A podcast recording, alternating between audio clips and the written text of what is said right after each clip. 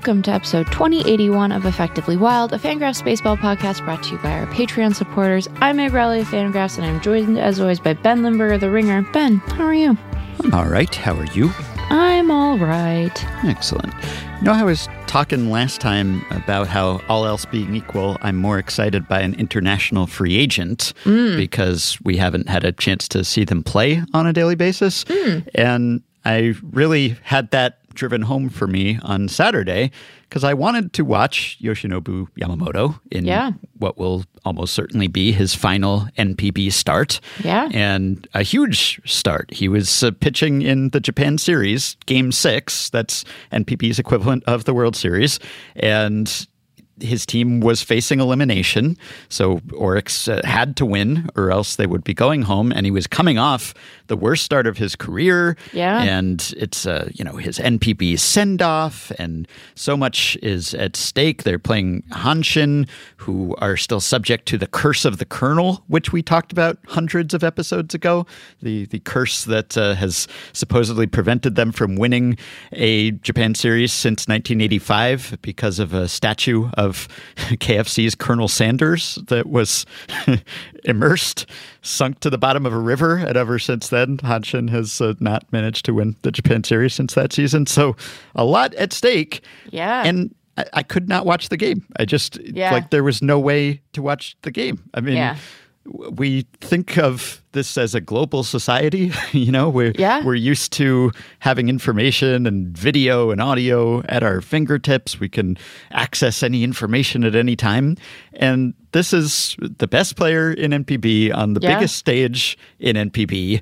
About to be one of the most coveted MLB free agents, Yeah. about to make an enormous amount of money. Yeah. And as soon as he makes his MLB debut, we will have access to every move he makes on the field, like Yeah. literally, physically. You know, everything he does will be tracked. We'll be able to look up everything about all of his pitches and all the data and everything. And even now in 2023, it's like he's playing in another world or something. Right. I, I could not watch it. You know, like the the game is just there's no way to stream it legally in the United States. Yeah. It's Yeah. it's like I, I'm not accustomed to being deprived of information. It's always at my fingertips with baseball. I'm spoiled. Yeah, we are definitely spoiled, and yes, it, it is a an area where there there seems like there is still a bit of work to be done to like give us the the stuff that we want because we gi- give it give it to me, Mm-hmm. Yeah, Gi- give give me. me give me it, you Yeah. Mm-hmm. know, Gi- give me it. You know, we don't want the only real exposure that we have to players in this circumstance to be when they come to the US. Like NPB is a, a real league and it's mm-hmm. got great players and it would be nice to be able to engage with that sort of on its own terms. And you know, who you who you target in that on its own terms is probably going to be dictated by who you might anticipate having an impact in Major League Baseball at some point, but mm-hmm. you know, there's stuff to appreciate and enjoy there on its own. And it's hard to it's it's irritating that it's so hard to access, right? Mm-hmm. So. Yeah. Yeah. And I, I guess that's uh, maybe partly on NPB for not promoting their product better internationally Totally. and uh, not giving me a legal way to watch. Right. I'm sure, I don't know that the market would be enormous, what with the time Right. difference and everything, but still for the for the sickos out there Yeah. who would want to wake up early in the morning to watch that, that would be nice. Like there are some streaming service options for some games sometimes, like Right. Pacific League TV and, and that sort of thing. But for this series, the the broadcasting rights not available for those. Like it's Right. like with MLB, where you you go from watching MLB TV to not being able to watch MLB TV in the postseason to see everything in real time. It's uh, Right. sort of a similar deal. And uh, Nippon Professional Baseball has the broadcasting rights, I think, for the Japan series and doesn't distribute those to anyone. And Yeah. not great, not great from a, a promotional standpoint. I mean, I guess they'd just be promoting a player now who's coming to MLB anyway in this Right. particular case, but but still, you'd think. And and what if you're a Japanese person who has emigrated to the states and Right. you want to follow your team and you want to watch the Japan series? You can't do it. I don't think. And so the only options I think were if you use a VPN, right. you could uh, pretend to be in Japan and then you could watch something. Although even with that service, I think it was only available live, not oh. archived. So it would have been at 5:30 in the morning my time and 2:30 in the morning your time. Not yeah. ideal. At least for another day and a half, yeah. Yeah, right. And then the, the other other option is uh, just to find some sort of stream, right? Which uh, right. Uh, and I, I I kind of attempted to do that, and yeah. it, it was uh, it was not easy. The experience was not great. I will quote a tweet from the sometime baseball writer Jackie Moore, who tweeted at 6:06 in the morning Eastern. Watching the Japan series as it was meant to be watched, parentheses, on a Korean sports betting site where the stream constantly freezes and you can hear a dude complain over the stream mic when he has to restart it. so yeah, that's that's how you could tune in to watch Yamamoto. Whereas next year we'll right. be able to see him in crystal clear yeah. HD every pitch that he how throws and we'll have the data immediately. And even with the data, you can look up standard basic NPB stats easily, but if you want the the advanced stuff, right. you've either got to wade into some websites that might be tough to navigate because of the language yeah. barrier, or you have to sign up for a subscription site that will give you Fangraph style stats. So, again, it's like the second highest level league in the world. And yet, even for me, a baseball diehard who just wants yeah. this information, really tough to access it. But he pitched really well. He pitched a complete yeah. game and struck out an NPB or Japan Series record. 14 guys broke wow. Yu Darvish's uh, Japan Series strikeout record. So going to game seven, which I wow. will not be watching unless I want to stream on the Korean sports betting site. I think that, I don't know, if there's like a cause for optimism here, it's that there is precedent within sort of international league spaces to incorporate that stuff into MLB TV. And granted, like, I, I imagine that if you're the league organizers of Lidom that your incentives for distribution on MLB TV are higher than they are for NPB. I wouldn't be surprised if NPB's like we're like a you know we're like a real full season league as opposed mm-hmm. to Lidom, which is winter ball, right? But like it's been so great to be able to watch Lidom just on MLB TV. And even prior to them doing that, they had an app. Like they had, you know, in, in 2020, we were able to just buy a sub for the Lidom se- season and just watch Winter Ball. And that was great. And so, you know, even, even if it were on their own sort of streaming platform, I'd, I'd spend money to be able to watch NPB, particularly if the games are archived and I can do it when it's not 2:30 in the morning. So, right. yeah. you know, like I, I don't know, let's let, it seems like that should be something that can be figured out and if you know, NPB is understandably unwilling to sort of bring MLB into that distribution channel, but just has a service that you can stream. Like, I, uh, uh, you know, there, I think there are enough sickos to make that worth it. So mm-hmm. get on it.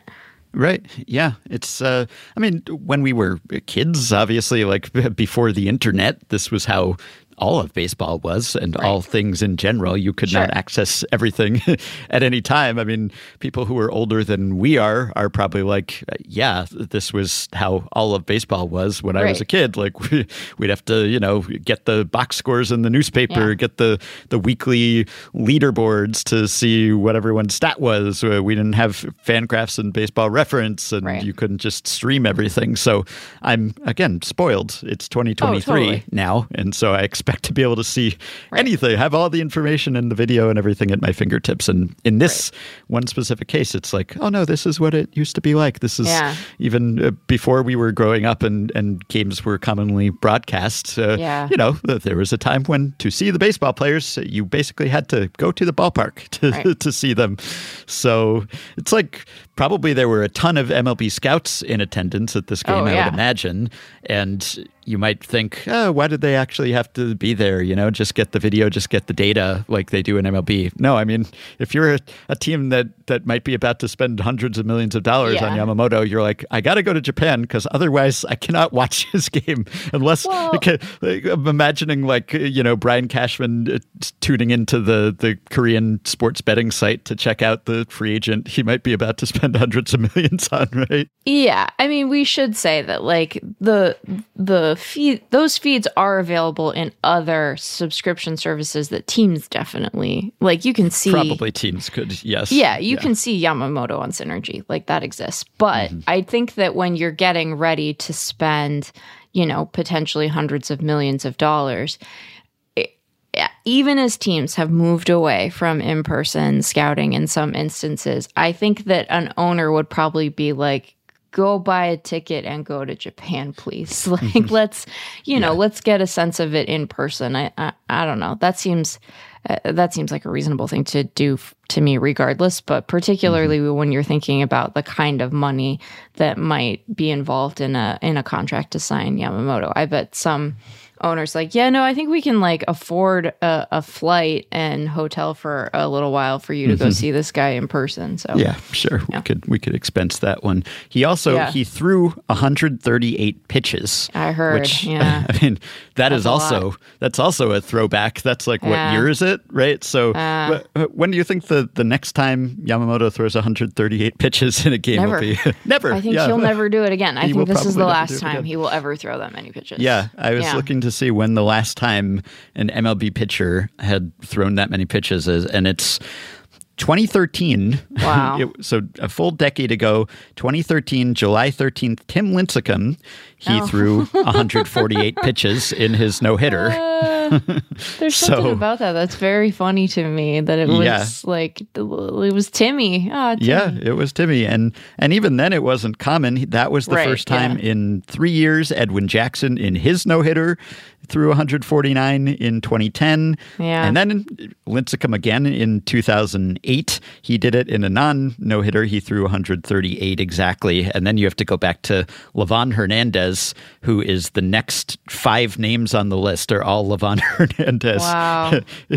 he threw 138, 100. He threw 150 pitches in a game in 2005. Wow. Yeah, so yeah, and and if you go back to the postseason. I was actually thinking that it would be more recent mm. because, you know, big stage and everything, and it's the end of the year and leave it all out on the line and all. But no, it, we haven't had a pitcher in MLB throw 138 pitches since Al Leiter in Wow. game five of the 2000 World Series. He Oh my gosh. 142 pitches. So, yeah. So, not only will we be able to watch Yamamoto start soon, but also his starts will be subject to, I would imagine, much stricter pitch counts and pitch Yeah. limits. Yeah. Yeah, geez, wow.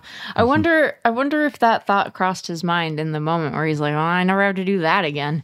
Yeah. Yeah. I mean, good for him. I guess he wasn't like, hey, you know, I have hundreds of millions of dollars on the line here, so uh, maybe you would take me up. No, he wanted to stay in that game. He was pitching well. So, yeah.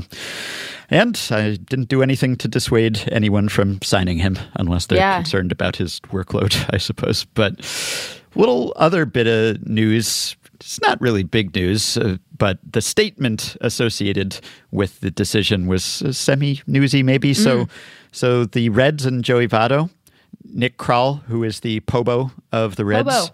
he put out a statement because the Reds declined the option on Yeah. Joey Votto. It was what a twenty million dollar option, so they Yeah. chose the seven million dollar buyout instead. And Nick Krall said, For 17 seasons, Joey's been the heart of Reds baseball as a most valuable player, all star, and respected clubhouse leader.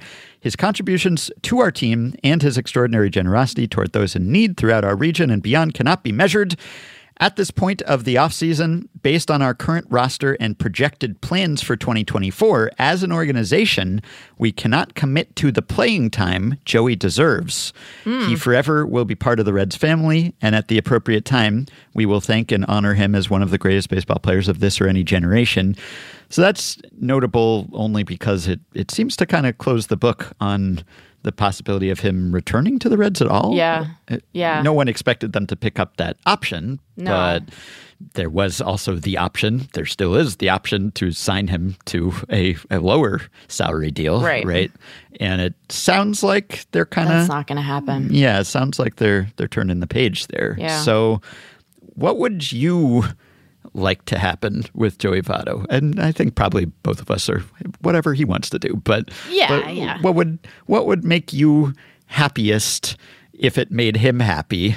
Either just retire so that he can be a career red or play somewhere else or go on to do whatever he's going to do post baseball, which seems like it, it could be something fun and exciting for fans Yeah. potentially. I'm going to offer what might seem like a controversial take.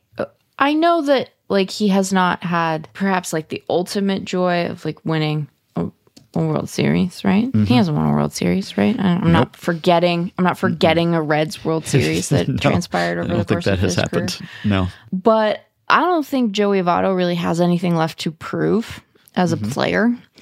And I know that like his it's not like he went out having had an MVP caliber season or anything like that. And one could make the argument if one were so inclined that like, you know, he he had like 65 games, he dealt with injury, he didn't accrue positive war this season. He wasn't even a league average bat by WRC plus, but I think that Joey Votto has like proven himself as a player and he can he can be done now if he wants. You know, I would I would be okay if he decides, you know, I'm I'm entering my age 40 season. I've dealt with sort of persistent injury stuff for most of the last little bit. I'm going to be done now, you know? I will have no trouble remembering his last full season as that like not out of nowhere but like really delightful, you know, he was like a four-win player in 2021. Yeah, that was fun. Yeah. It was fun. He had a 140 WRC plus. Yeah. He was and a different kind of player than different kind of player. He had 36 Yeah. Mm-hmm. home runs. Yeah. And so uh, that was, and then, you know, he had two seasons that were really compromised by injury. So I'm good, Joey. Like, you had an incredible career. You defined in a very positive way an era of Reds baseball. You are, you know, one of the, this is such a, uh, this is such a way to describe it, but like seemingly one of the good weird ones.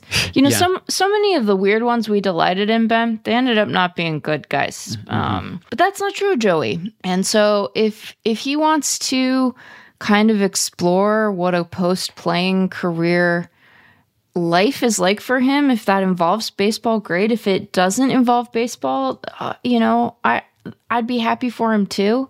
I don't need anything from Joey Votto. You know, I, I think Joey Votto's given us a good deal and I feel I feel contented and just happy for him for the career he had. I don't know. Sometimes when a guy when a guy has a final two years that are as injury riddled as him, like you could make the argument that like there's something left still to be done. But I I don't know. I just don't have that feeling for him.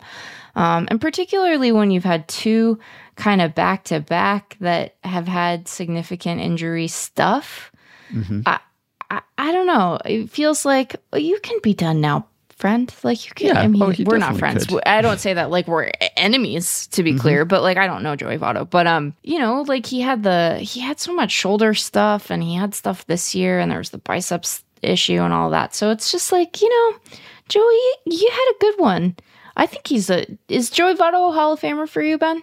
Yeah, I think he should be. I think he should be too. I think other people probably would still consider him borderline. So you could say Yeah. that if that's important to him, then Yeah. if he if he sticks around, I mean, he may be past the point of really being able to bolster his Hall of Fame case, Right. unless you're just talking about counting Right. stats and and like 2021 i think Yeah. really um, injected life into the resume in Mm-hmm. an important way for him i think that he was more borderline for more people prior to that that last season because Mm-hmm. like he had a good 2020 but it was like you know it was a good 2020 what Mm-hmm. does that mean to anyone we don't know we don't know how people are going to sort of fold that into anyone's understanding of, of Yeah.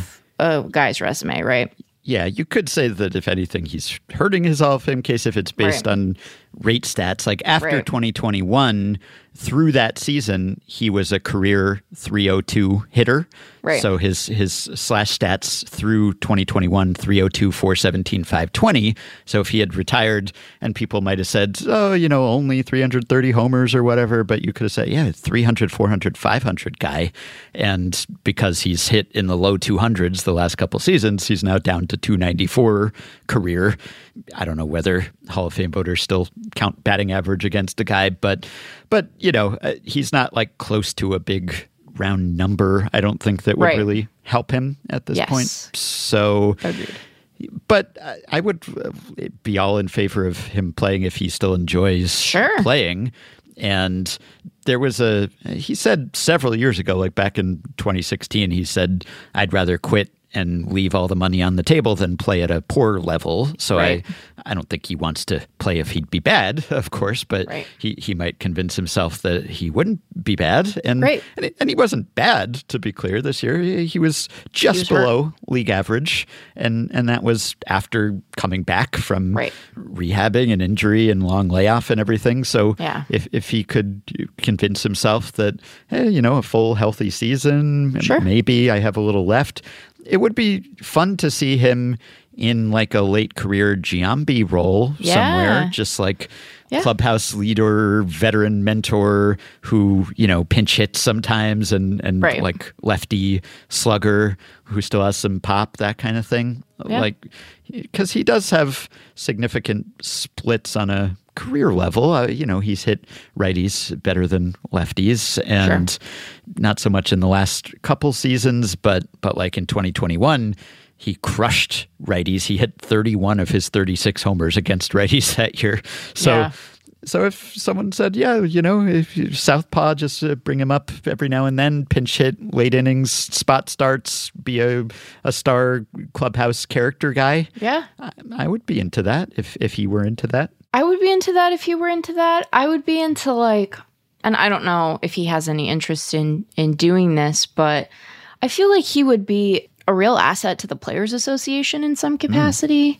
Like uh, it seems like he would be I don't know. Like he he strikes me as someone who has something to give to the game yet if he wants to and I think that he might be like an interesting person to sort of serve as a liaison between current players and the association. So like that was an idea that occurred to me. I mean, like I don't know how the I don't want to call his personality a shtick because that's like insulting, but you know, I don't know how how um, over a lot of exposure I would feel about like the personality Yeah. but I don't know. Like he, I think he has a really interesting perspective on the game, and I want to hear more about his thoughts about baseball if he wants to share them. You know what I mean? Mm-hmm. So that's kind of where I'm at. But if he wants to like, you know, strap an airstream to the back of a vehicle and we not hear from him again for a while, like that would be fine too. yeah. you know what I mean? Yeah. Yeah. Uh, well, uh, there was a New York Times article about him. I think it was by Zach Buchanan, actually, in Yeah. September. And he was talking about how he was just starting to enjoy what he does or, or playing. He said, This is the first time in my career I realized that I love what I do and that he's just kind of relaxed a little because he was so focused and kind of a baseball monk early in his career and he's really loosened up and and been more I don't know if gregarious exactly is the word Sure. for him but just outgoing and and shown people more of his personality and also yeah changed his game a little bit more so from the extremely patient take a ton of walks to actually going to swing and try to hit for power and and also strike out a bit more and so he's had this late career evolution that uh, I'd kind of be curious to see Sure. where it goes. I enjoy when someone has a career spent entirely with one franchise because it doesn't happen all that often. But I, I wouldn't say like I'd prefer for him to retire than to play in another uniform. It would be weird to see him in another uniform, and probably Yeah. it would turn into one of those things where like you forget that that ever happened, and then you see a baseball card or something of of that guy in that uniform at the tail end of their career, and you're like, oh yeah, I forgot about when so and so was on that team. I just memory hold that because I so associate him with some other. So if he went to the Blue Jays, or if he went to the Blue Jays, that'd be fun, right? Just to get into play in Canada and everything. But but if he went to some other team, probably we would all forget that that ever happened unless he had some incredible swan song there. But Yeah. yeah, I mean, part of me just thinks like if he were retired, he could just uh, be a commentator. He could be on MLB Network. He could be on broadcasts, and he would have more intelligent commentary, more thoughtful commentary, and well considered commentary than a lot of broadcasters and ex player commentators do. So Yeah.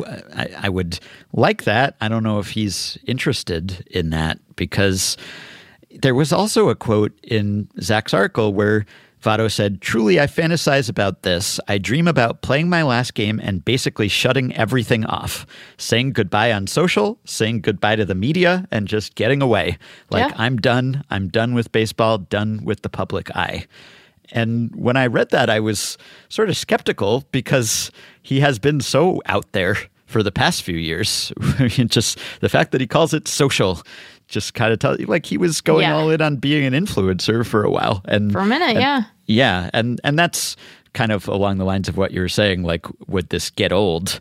I did feel at a certain point that he was kind of clout chasing almost Yeah. in a weird way, not cleat chasing, clout chasing, just like, you know, he was like dressing up in all sorts of outfits and like you know, showing up to play chess and doing all these things that like Yeah. seemed to be calculated to get attention in almost a thirsty sort of way. Yeah. Uh, even though a lot of people appreciated it, I think. But but maybe that was just a phase. On the whole, whenever he's interviewed, whenever he has thoughts on the game or what it's like to be a baseball player, an athlete, it's always a really interesting perspective. So I would be sort of sorry if we didn't keep hearing from him in that capacity if, if Yeah. he did just disappear and turn into lumberjack Dexter and go out into the woods somewhere in flannel and we never saw or heard from him again. Yeah.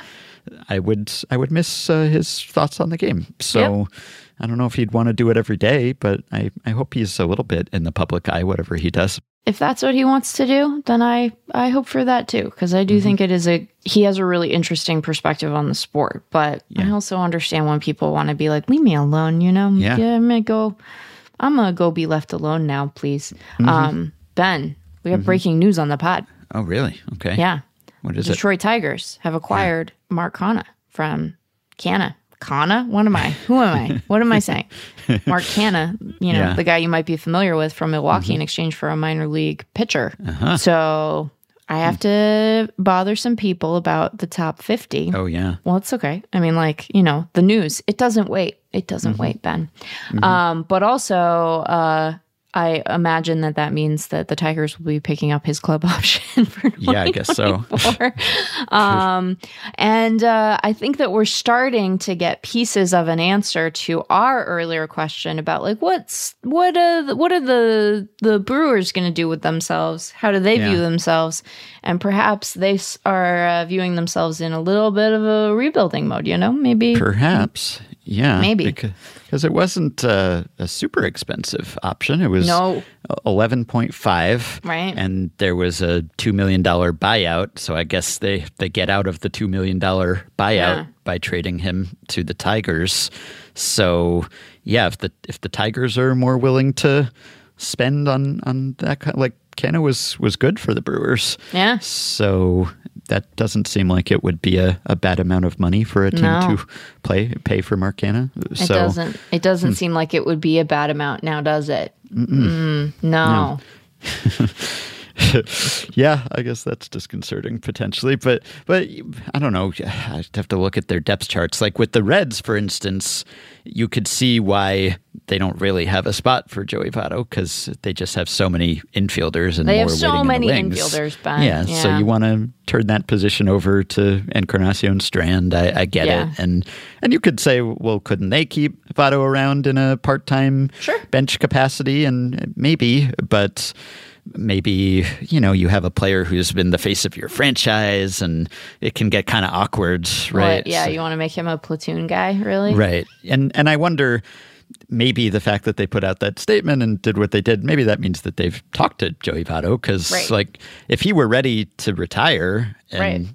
Hang him up, then they could have done a coordinated thing, right? Like we're Right. declining the option and also congrats on your retirement, Joey Votto, right? Right. So the fact that they didn't do that makes me think that He I mean they must to play a little bit. Right. Yeah, because Yeah. they must have said to him, "Hey, you know, how you feeling? Uh, you ready Yeah. to ready to retire?" And, and Right. he was like, "Nope, not yet." So, Yeah. Yeah. maybe and and the allusion to the playing time that he Yeah. deserves, or you know, maybe that means he still sees himself as someone who could start regularly or play regularly. So, Yeah. yeah. Hmm. All right. Well, that's something to monitor. So yeah, I guess the Brewers. I mean, they they felt like they needed Canha enough to go get him, but but then you know they have Frelick, right? So he can he can play in the corner, and then I guess who's even like their first baseman now would be Rowdy Tellez, I guess for Probably for the- Rowdy again. I mean, they- for now. yeah, they Um, went through a whole just merry-go-round at first base before they got Canha and Santana and everyone. So Right. Hmm, Ben. Hmm. Man, we Indeed. record on a Saturday and we're rewarded with news. breaking news. Yeah. Imagine if we hadn't been able to, to talk about the Mark Canha trade till Monday or something. Everyone would have been like, where's Effectively Wild? Where's the emergency pod on Yeah. the Mark Canha trade? Look, I just think that um, we should be conscious of the fact that he's a foodie. He's a, a favorite. He is a. Don't they smack their own behinds? Um, And it's because of it's because of Mark Canha. Like they were doing that in um, New York. So I just think that this is a man who deserves recognition. Um, for you, for you foodies out there, he. Uh, caught the first pitch when Alison Roman threw out a, fair, a ceremonial first pitch. So it was just a saying, you know.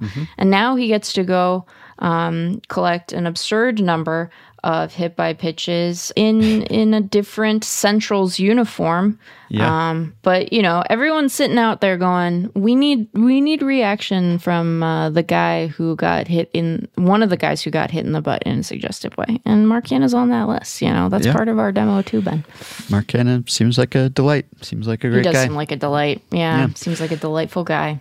Yeah. Okay, let's do a few emails here. This one's from Parsnip Pizza, or that's what Parsnip Pizza goes by on Patreon.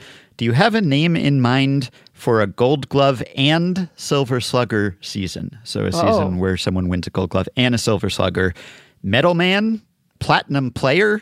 What are mm. your thoughts?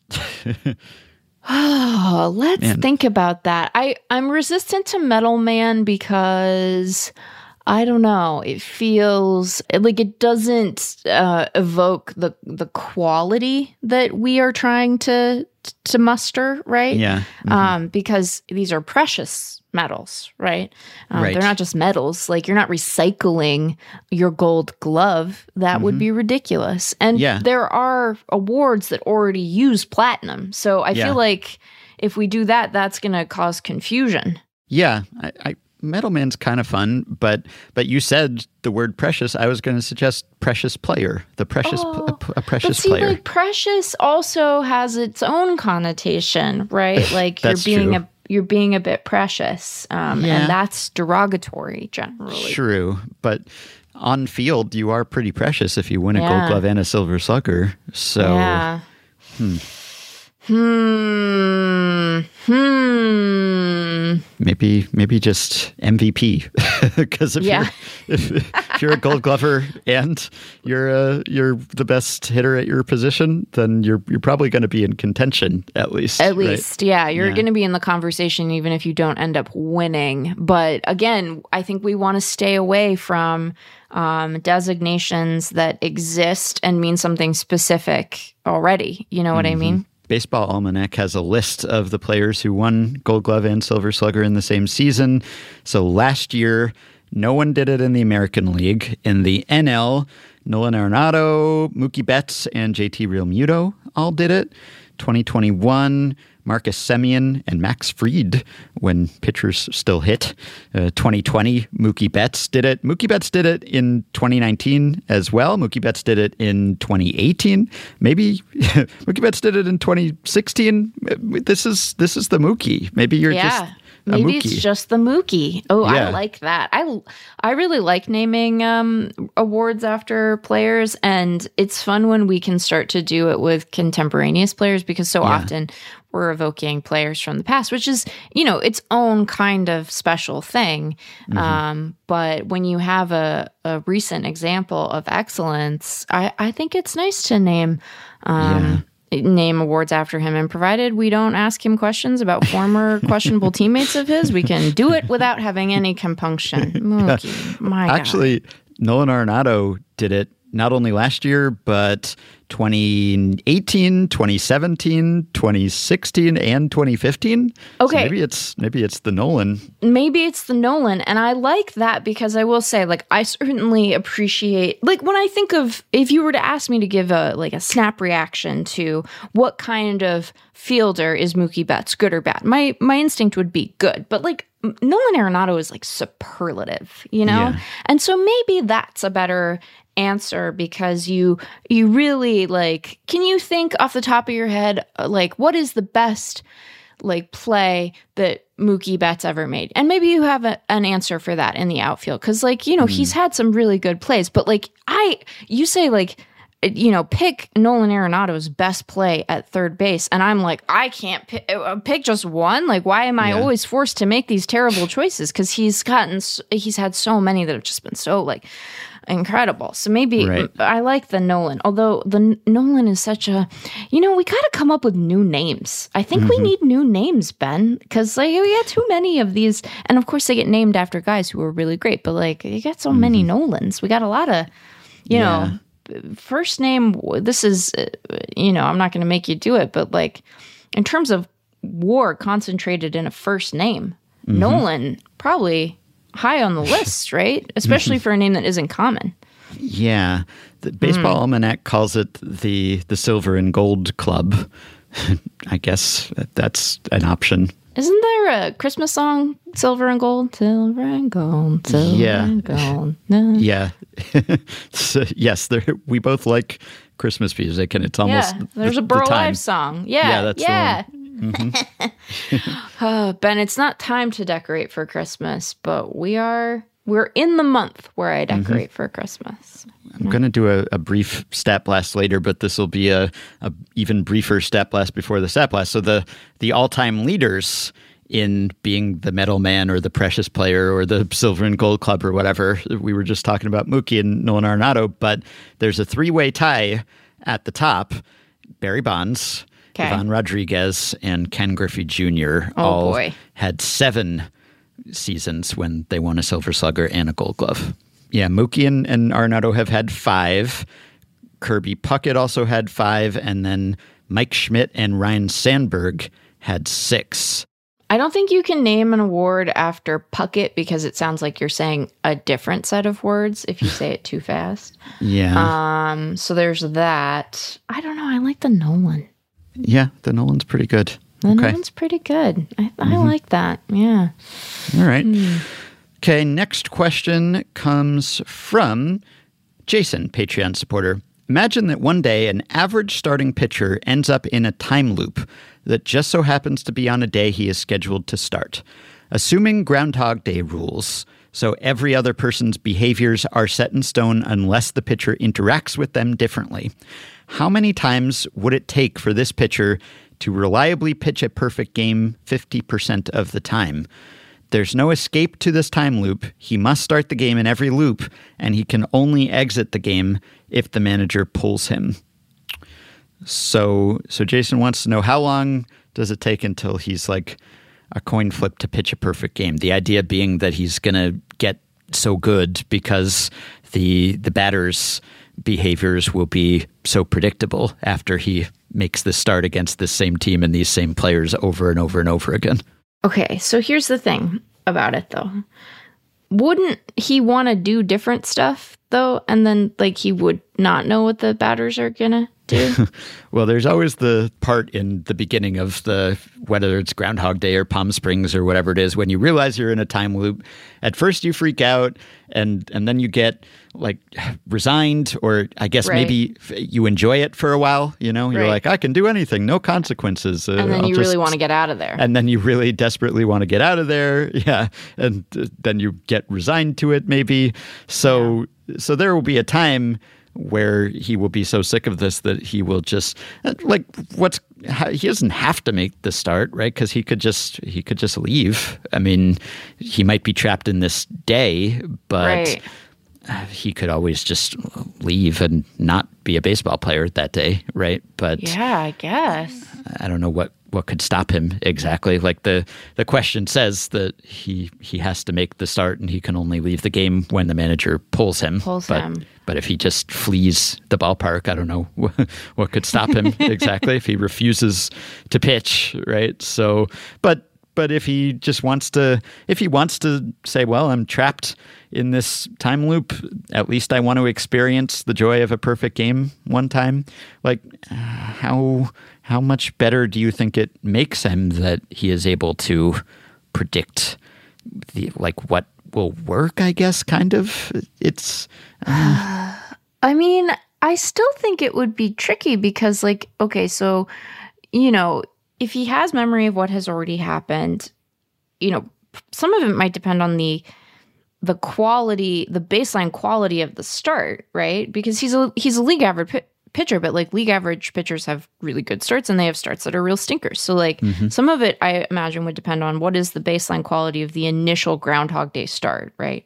Yeah. And then like what is the complexion of that start? Because like if he is mostly getting all of his outs in that start via like strikeouts and mm-hmm. then he gives up a couple of home runs. Well, it seems like it would be like a good, it would be easier to elevate the start because he'd know, okay, I threw that pitch and that pitch, then that hitter it hit a bomb off of it. So I'm going to not throw that pitch. I'm going to throw a different pitch. And then, mm-hmm. you know, he still has to see what the hitter does in response to that. Or maybe he, he just varies the location ever so slightly or whatever. Like he knows, like, oh, I'm going to hang this one. So I got to. But then are you in your own head about it? You're like, I hung that one in the last start. And then I guess you get a lot of chances to just undo it. yeah. But this one is a hard scenario for like Groundhog Day type stuff because perfect games are dependent on often dependent on the behavior of others and he can only alter his own behavior so mm-hmm. like what if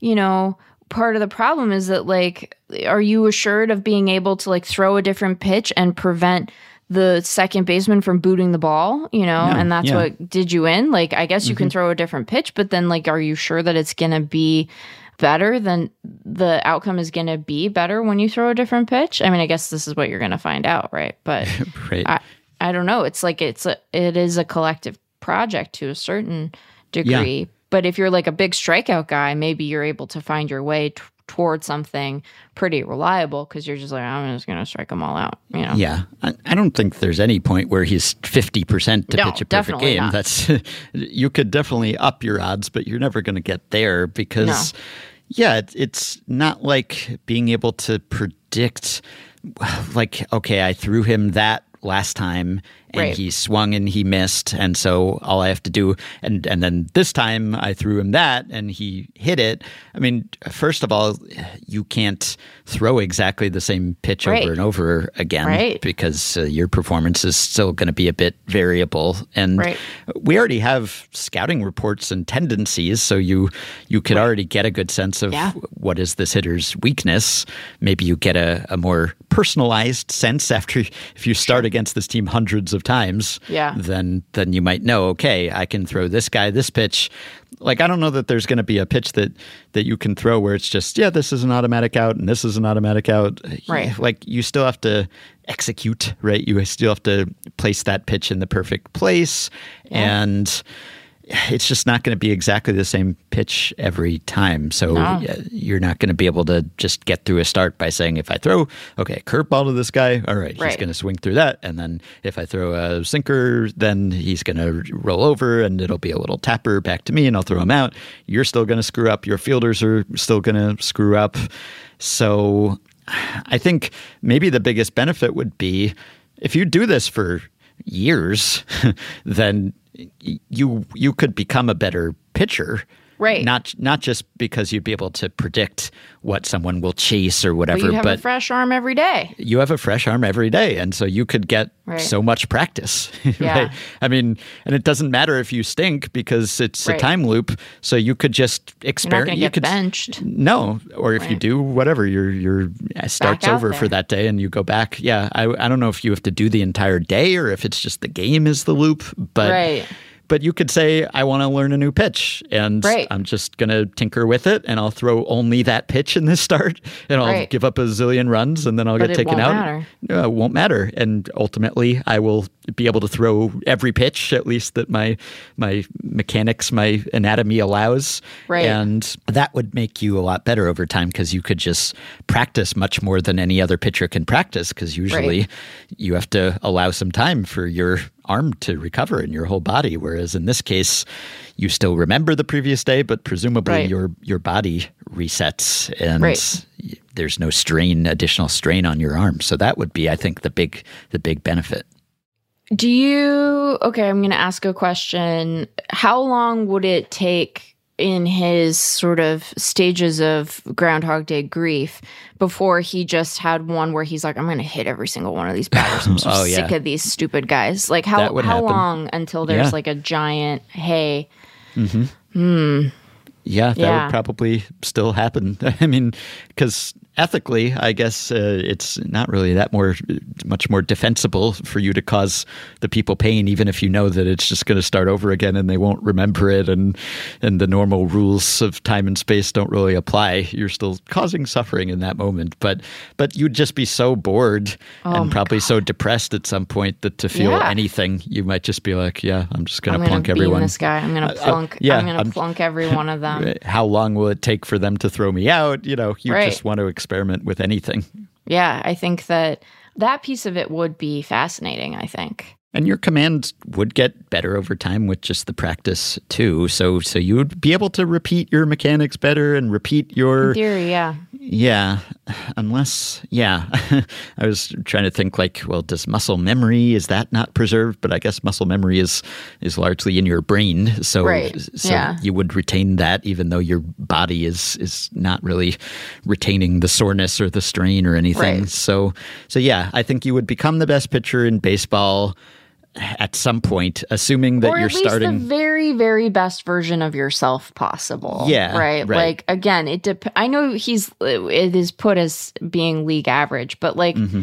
there there are going to be i imagine like physical limitations to the the pitcher and his profile that yeah. you know kind of put you in Right. a weird spot Yeah, because I guess uh, you can't change yourself physically, probably. Like if you spent that entire day lifting, right like the the Right. ga- you would not retain your gains. Like you right couldn't you get couldn't stronger. get bigger and stronger yeah yeah, so you couldn't do like a, a, a velocity building program and throw Right. weighted balls because all Right. of that would be reset. Yeah. So yeah, Yeah. You, your physical tools, I guess, would be frozen, and it would all be just about The your, mental- your wiliness and Yeah. also yeah, like what you can learn to you know a different grip or whatever Right. it is, right? Right, So- right. Hmm. And so you would still be able to derive benefit from the experience, but the kind of benefit you could derive would be, you know, physically constrained to your current version of yourself. Um, Right. And then whatever sort of practice and mental acuity you draw from that experience that puts you in a position to succeed, which to be clear, like I think you would get I think you definitely would get better. Um, but I think that there would be a limit to what you could could do because yeah, it would be your arm would just reset in ways that would be beneficial to you because you'd never be exhausted from the prior day's start, but would also Yeah. n- prevent you from, you know, undertaking a velocity program or anything like that. You know, you might find a way to warm up that feels better for your mm-hmm. body throughout the start. So it's not like there are no physical sort of impacts that something like this could have, but they would, I think they would be limited to what you could reasonably achieve in a 24 hour period, you know? Yeah. Although, if you get bored enough and there are no consequences for anything, Yeah. then you could become really adept at cheating and or sabotage.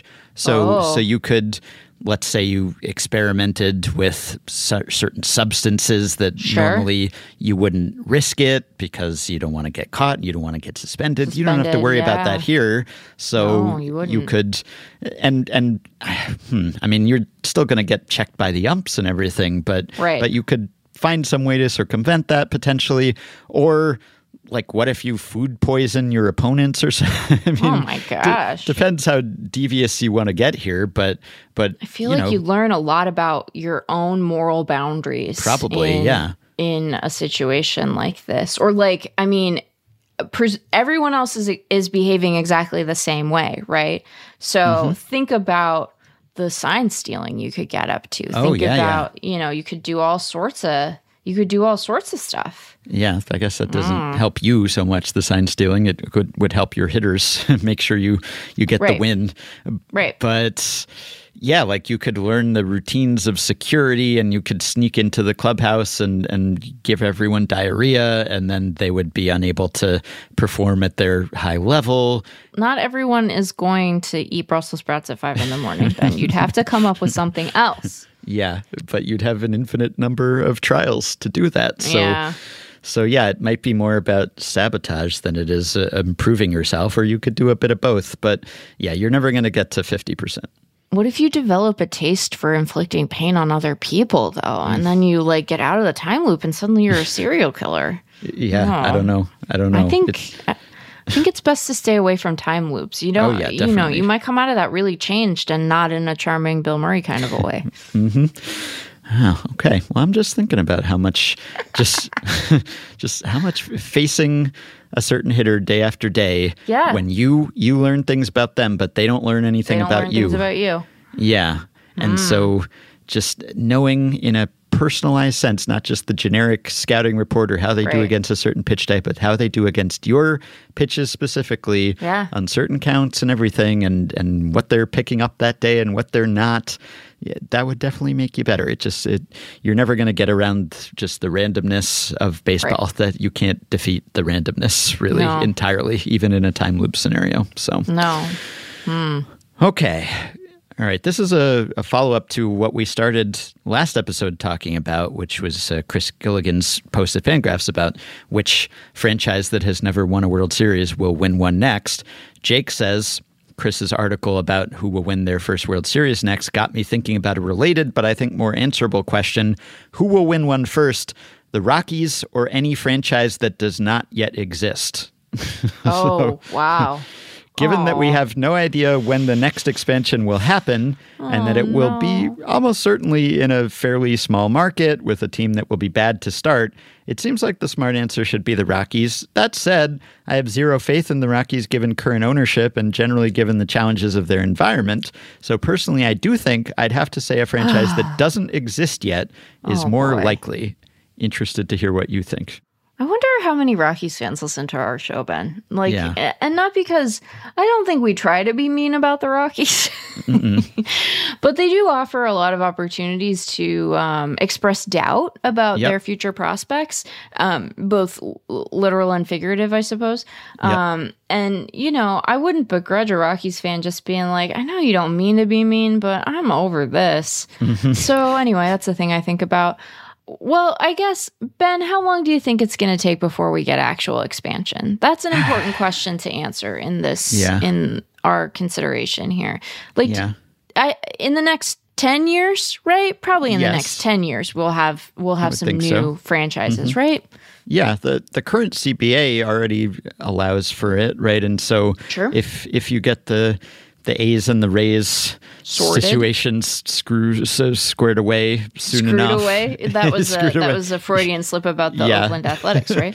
yeah, right. Uh, yep. Maybe they have been screwed, they'll be screwed regardless. But yeah, I mean, there was a, a report, I think it was in July. I think it was not even a report, it was Manfred said that MLB is going to be exploring potential expansion to 32 teams pretty soon. Yeah. So I don't know what pretty soon means exactly, but yeah, certainly within 10 years I would I would think and maybe quite possibly s- sooner. Yeah. Maybe sooner, but like it, it's going to take them a minute to like build the yes. So like even if the even if we got, you know, um a mandate tomorrow that we're getting two new expansion teams, like what do you remember? I do not. The time from like announcing the Rays and the Diamondbacks to there actually being Rays and Diamondbacks games. I don't. You would think I'd remember because boy, did they did they play the the Arizona Diamondbacks video a lot this postseason in Chase. I was like, I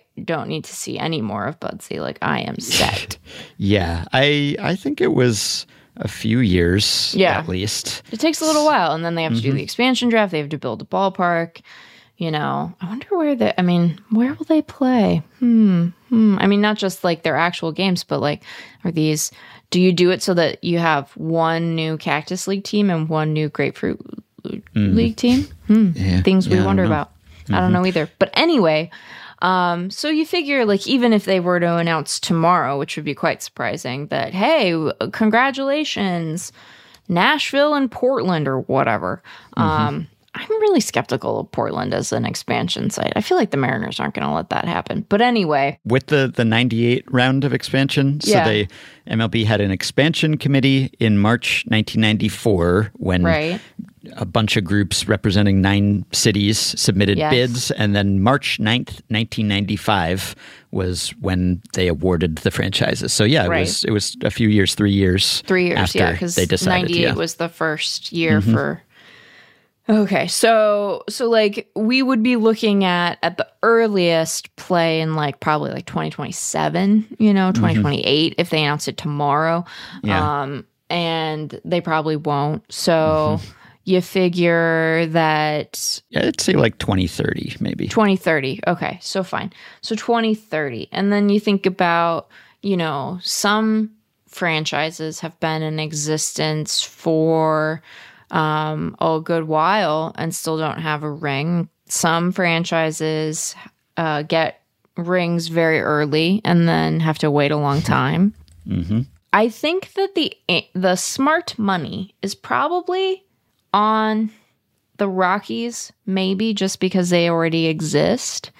But That is an important precondition to winning World Series existing. existing. But I do think it would be closer. You know, if you wanted to take the expansion team, that's a that's a I don't think that's a, f- a fundamentally ridiculous assertion to make. I guess is No. what I would say. You know, It's not. No, I don't think that's a ridiculous thing to say. yeah, the thing is Sam wrote an article for the BP annual that is online also and I'll I'll link to it, but just about how long the effects of being an expansion team can linger because it, it Yeah. really is a significant disadvantage to be an expansion Sure. team and to not have all the resources that come with being a long-standing franchise in terms of the support from from fans and the revenue Right. and the relationships and and of course just having a whole farm system Right. built up and everything you Yeah. know not having to do an expansion draft and just kind of Oh you know boy! oh, oh, that's gonna be so fun! That oh will be boy! fun. Oh Yeah. boy! Oh, I can't wait! I can't yeah, wait for expansion. I am kind of oh, looking my forward to that whenever that happens but God, that's gonna be fun. but as to Sam said, like it, it really is kind of a historical, institutional disadvantage that lingers maybe even after you don't really realize that, oh yeah, you don't even think of that team as an expansion team anymore. But but the disadvantage of that can linger and arguably the Rockies are in that boat, even though they've been around for 30 years, they're still an expansion team. Now Now, I don't think at this point it is primarily the, the fact that they were an expansion team that is holding them back. I think it is the environment and its ownership, right? And ownership can change. Right. so so you have to factor that in too. If you said that the Rockies were forever going to be owned by Dick Monfort and nothing ever was going to change about their leadership and ownership, then maybe you might take the expansion team just because yeah. it's almost certainly going to be better. But by the time we get an expansion team, who knows? Maybe the Rockies are run completely differently too. Right. They are still going to be mile high. Yep. And the expansion team is not. So they're not going to have to figure out how to deal with that unless you know they're in Mexico City or something. But right, but right. otherwise, they're probably going to have an easier time of of figuring out how to win in that environment, maybe than the Rockies have had at least to this point. But yeah, I think you still got to go with the Rockies because they currently exist and because there is potential for change mm-hmm. and because hey they have had decent seasons. They have made the playoffs. They haven't won a division, but they've made the playoffs, and that's all you have to do to be in the running for a World Series. And whatever the expansion team is, probably will not be good for a while. As you said, there right. are some exam- there are some exceptions to that, but sure, most but expansion general, teams are, are yeah. bad for a while. So so you're looking at 10, 15 years. I mean, until that team is even like a credible contender. Right. And you got to figure the Rockies will probably have a decent team at some point in that period, right? Even if they're not a favorite in any year. So, yes. Right. So, yes, uh, take heart, Rockies fans. We're saying that you are more likely to win a World Series sooner than a team that does not yet exist. Yeah. I, I, hope the Rockies fans who listen to this podcast find this cathartic when we talk in this way because they're probably pretty frustrated too, maybe, yeah. if they follow the team closely. So, for sure. I, yeah. yeah, I, I just, you know, I want us to be honest about things. I want us to be clear eyed, but I don't want anybody to come away feeling like they've been given a hard time for no reason. You know, like that's that's cheap, Ben. And we're mm-hmm. not cheap. We're you know we're met, metal men. We're precious. we're precious podcasters. Mm-hmm. Mm-hmm. Yeah. Hey, more breaking Tigers news.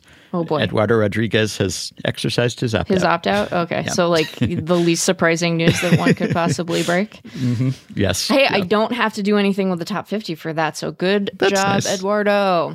Yeah. You already predicted that that would happen, huh? I mean, yeah, we we had that one um, kind of figured as a staff. Uh, is, I'm not saying that I am the sole brilliant mind. I'm saying that a lot of us came to the same logical conclusion at once. well, he, I mean, he vetoed that trade to the Dodgers, so it could have been that he's just he Like, really so enamored of being a Tiger Sure. that yeah, he didn't even want to get the leverage, explore his options. Just loved loved being in Detroit. No, he's gonna test the market. I mean, he might have he might have loved being in Detroit and still Oh, yeah. think that it's um, prudent for him to test the market. So Right. you know, could- those things are could- not mutually exclusive. Again, we're Right. not trying to give anybody a hard time. No, he could resign, presumably, if he wants to. If uh, unless they wouldn't be interested in him, unless uh, exercising the opt out was the only way, he could remain a Detroit Tiger. But that's probably not the case. All right, and another follow up question. This is from Citar, Patreon supporter. So we answered a, a question about having a lottery to determine who's in the postseason, except it's just that one team that qualifies for the postseason doesn't get to go, and one team that didn't qualify for the postseason gets to take their spot. Yeah. So, so this scenario, instead of swapping out a bad team for a good one, it's all a lottery system. Win your division, you're in. Don't, you've got a shot. So for every win above a threshold, let's say 88 wins, you get one entry into the lottery. In 2023, the Rays get 12, the Blue Jays 2, the Rangers 3, and the Mariners 1. Select three unique winners. They all play the division winners. Or if there are not enough teams that hit 88, you select one and skip the wild card round. Philly just automatically advances to play Atlanta. You could dynamically tweak the win total, set it just before the trade deadline, perhaps to tweak the competitiveness. Every game is high stakes at the end. The Mariners thought they were done on Sunday, but instead they played for and won a single entry into the lottery. Texas losing on the final day cost them a fourth entry, which might have been pivotal. Philly coasted in, but in 2022 they lost the last two to finish with 87 just missing, meaning the Mets would have had 14 entries to San Diego's two. The benefit of this is the chaos of the last week as teams try to shore up divisions or maximize win totals or simply get to win totals. If you're at 84 wins with six games to go, every game is potentially huge. The drawback is calculating playoff odds would be a nightmare. oh yeah, geez. Um, if, if, that were the only drawback, I'd be fine with that. But uh, I think my issues with this can probably be summed up thusly. I think it's really important for competitive aspiration within the league for teams to feel like they have as much direct control over their fate for as long as they possibly can. Mm-hmm. Because once you introduce the vagaries of a lottery system, however it's configured, however high the threshold of wins, I think that clubs whose owners and pobos perhaps want to impose restriction on resourcing you gotta you gotta keep that door closed shut you know? Any little crack that you open to say well you could say it's not your fault is that's dangerous. That's a dangerous gap in the i'm we got doors. I'm about to use an armor metaphor. You know you don't want any breakage in the chain that they can attribute to a force outside themselves. I think it is it is important for teams to feel like they are in the driver's seat so that any I'm I got so many metaphors and just a rapid fire. Um, so that any um, veering off the road to the playoffs is something that we say is their fault as the driver. Um, mm-hmm. I think that's really important to maintaining to maintaining a maximally competitive, ambitious ecosystem. Mm-hmm. And so, you know, this would put a lot of perhaps even more incentive on teams to win their divisions to lock mm-hmm. in that spot. But I think that the buy is a sufficiently forceful uh, incentive for clubs to to stick with wanting to win the division. I think you don't want any lotteries because you just don't you just don't want some some pobo being able to say, well, you know, it's just really too bad that the lottery broke that way, you know? Yeah. What could we have done? Bozo. Yeah. Yeah, we yeah. don't want to we we want to disincentivize the existence of any pobo bozos. Although mm-hmm. being able to say pobo bozo, mm, bozo yeah. pobo, mm, mm. that's delicious, Ben. that's that's very good. If you did have this, I think you'd have to set the bar lower than 88 wins, right? And, like, uh, and then what are you doing, you know?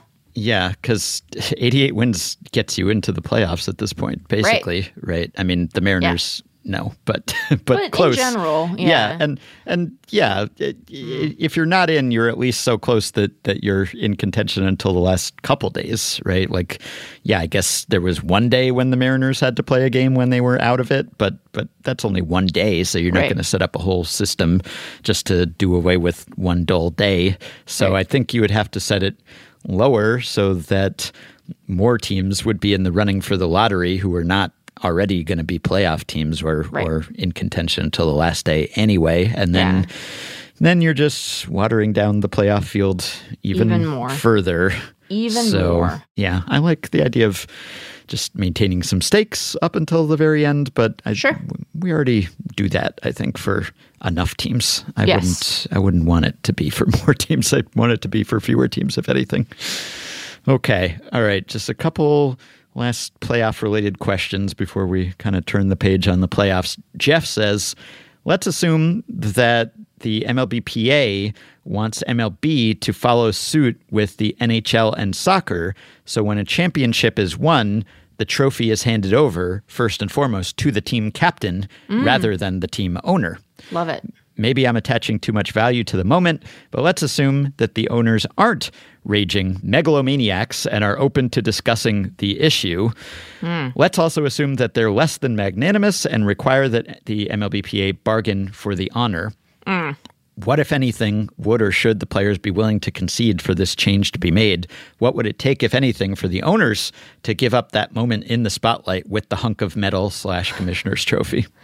Um, I think that they should give up zero things because while I do think that there is symbolic value to that moment and it does rankle every single time um, that it is handed off immediately to the owner, I think that it would be silly to give up anything of real substance to secure that moment. And I am skeptical that it would be something that owners would even allow to be bargained. I think that they just assume it and so would say, What are you talking about? Like, it's my trophy. Um, Right.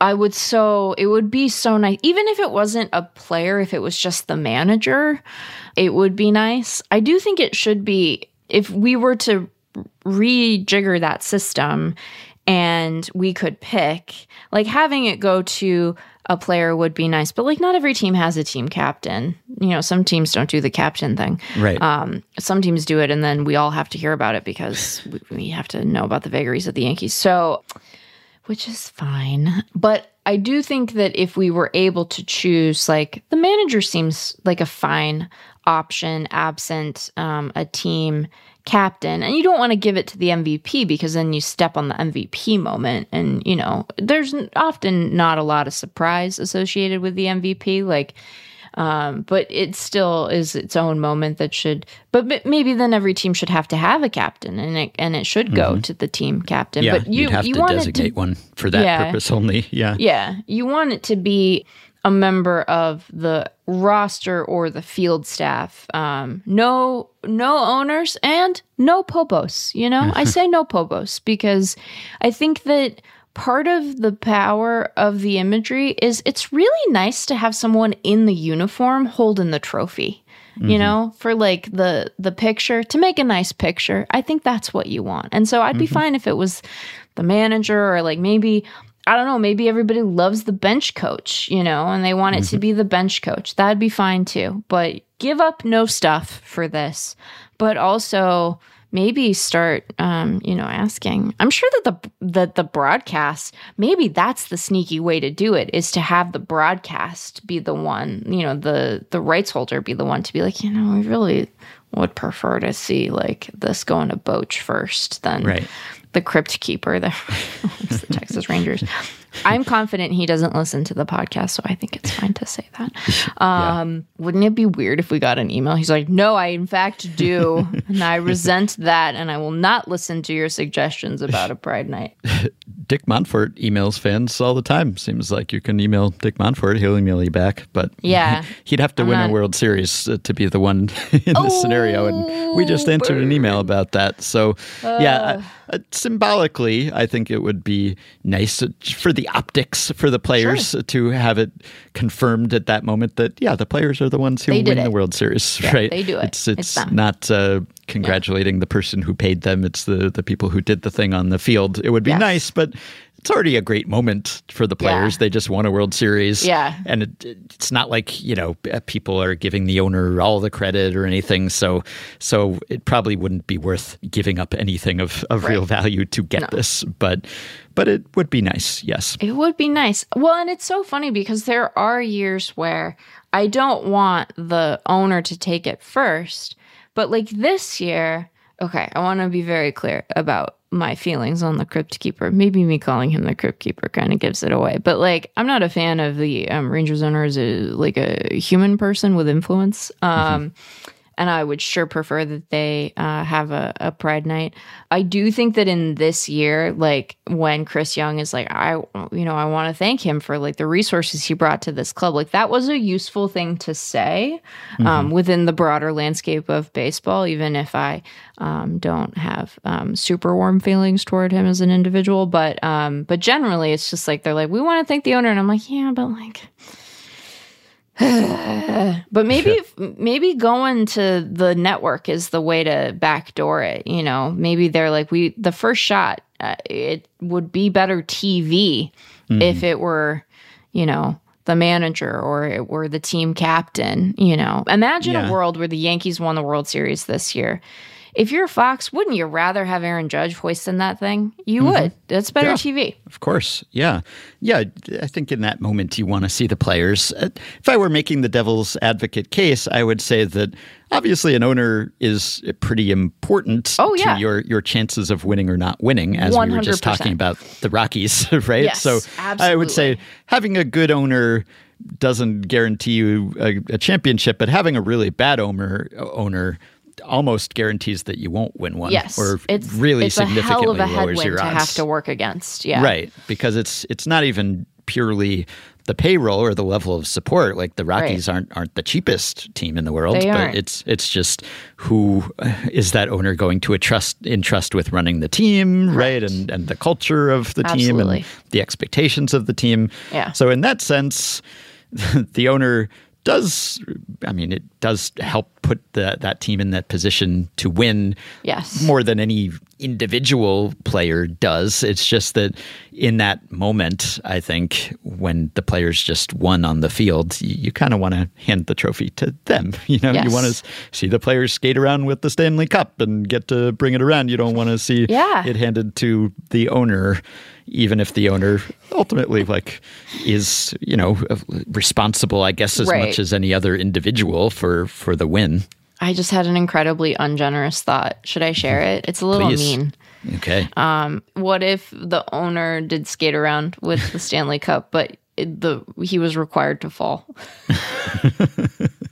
well. That's not a nice thought. I it would be much more likely that uh, if you handed one Yeah. of the the uh, older owners in the league Yeah. a Stanley Cup and, and said skate with this, yeah, that seems to be clear. I am not an either a, a franchise owner or especially old, and I would. I'm going to do swear. I would eat shit on the ice if I had to skate around holding the Stanley Cup aloft. I, there's Mm-hmm. Yeah. no way I don't get out of balance and just like make a scene, probably fall on it, injure myself somehow. Then there's blood on the ice, and they got to do a whole thing. You know, Mm-hmm. Yeah. it would. But um, yeah, maybe if they had to fall down, but in Yeah. a funny way, not in a in in an in injury kind of way, because like I would hurt do- myself. yeah, just a, a pratfall, yeah, but Pratfall, but yeah, funny for for comedy, not for not for spite. You know, what, what they could do if MLB, if Rob Manfred didn't want to hand the trophy to his bosses, which I'm sure he's fine with, but Right. they could just make the commissioner's trophy much heavier because uh, Oh. apparently it weighs about 30 pounds now. It weighs thirty pounds. I guess that makes sense. How much of that is Yeah. the base, though? Yeah, I don't know, but I bet a but if you it's the base. if you made it extremely heavy, then then, Then an owner would Ado- not. Yeah, it needs you'd have to be heavy enough that only Adolis Garcia can lift it, Yes, and then you've right. solved so many of your problems. Oblique Yeah. or no, you just got to get up there, Dolly. even if it were just heavy enough that the owner was like worried about not being able to or might Yeah. lose my balance or I might look weak in this moment and then they would want someone strong up there to support them.